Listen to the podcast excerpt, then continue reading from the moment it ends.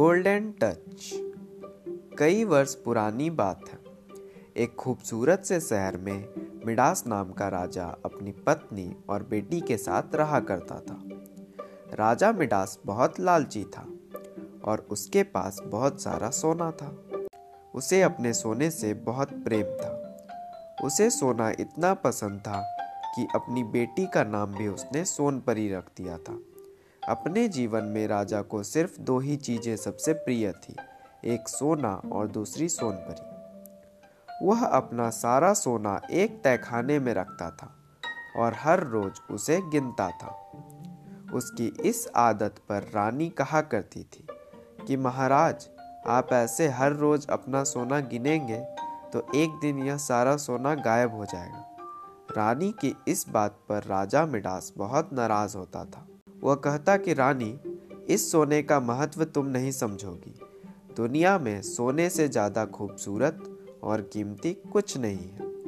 हर रोज राजा अपना सोना गिनता और सोने के लिए उसका मोह बढ़ता ही जाता।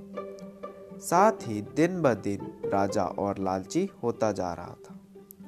जहाँ एक तरफ़ राजा को सोने से इतना मोह था, वहीं राजकुमारी सोनपरी को सोने में कोई दिलचस्पी नहीं थी। दिन भर वह महल के बगीचों में खेला करती थी। उसे प्रकृति से बहुत प्रेम था। सोन परी राजा से कहा करती थी, पिताजी, देखिए इस फूल को, यह कितना सुंदर है। इस पर राजा मिडास जवाब देता कि हाँ सुंदर तो है, लेकिन अगर यह सोने का होता तो और ज़्यादा सुंदर होता। सोने के लिए राजा मिडास की लालच इतनी बढ़ती जा रही थी कि वह दुनिया का सबसे अमीर व्यक्ति बनना चाहता था। धीरे धीरे उसकी यह चाहत कब पागलपन में बदल गई, किसी को पता ही नहीं चला। एक दिन राजा ने सबसे अमीर आदमी बनने के लिए भगवान से प्रार्थना करने के बारे में सोचा। उसने खाना पीना छोड़कर भगवान का ध्यान करना शुरू कर दिया।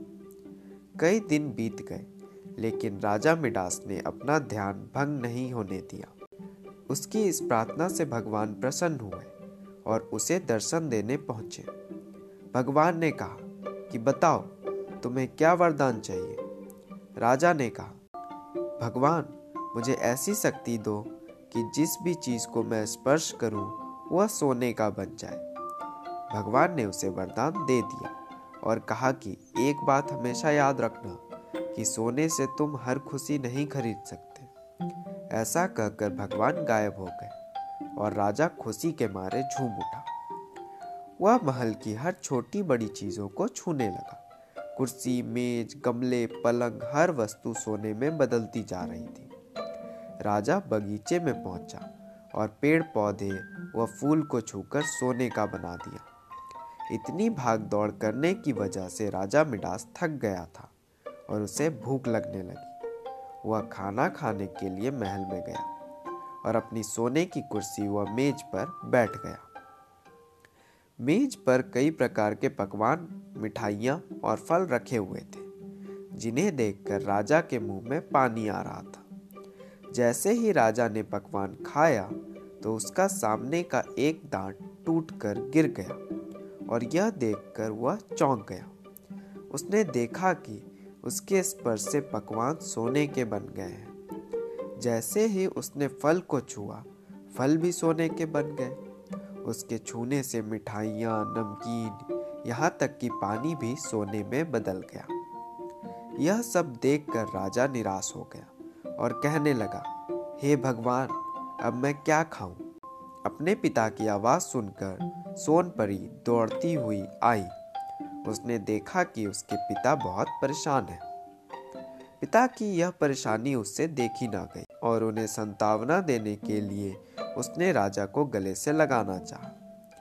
इससे पहले कि राजा कुछ कह पाता, राजकुमारी सोनपरी ने राजा को छू लिया और उसे छूते ही वह सोने की बन गई। अपनी बेटी का यह हाल देखकर राजा मिठास ज़ोर ज़ोर से रोने लगा। इस सब के बाद राजा ने भगवान से फिर प्रार्थना की। जब भगवान प्रकट हुए तो राजा ने कहा, हे ईश्वर, मुझे यह वरदान नहीं चाहिए। मैं बहुत लालची हो गया था, लेकिन अब मुझे अपनी गलती का एहसास हो गया है। कृपा करके मेरी सहायता करें। राजा की बातें सुनकर भगवान ने वरदान वापस ले लिया और सब कुछ पहले की तरह ही हो गया। राजकुमारी सोनपरी फिर से बगीचे में खेलने लगी। और उसके साथ राजा मिडास भी प्रकृति का आनंद उठाने लगे। इसके बाद राजा ने अपने तहखाने पर भी ताला लगा दिया और हर रोज सोना गिनना भी बंद कर दिया। इस कहानी से हमें यह शिक्षा मिलती है कि कभी लालच नहीं करनी चाहिए, क्योंकि लालच बुरी बला है और इसका फल हमेशा बुरा ही होता है। Thank you.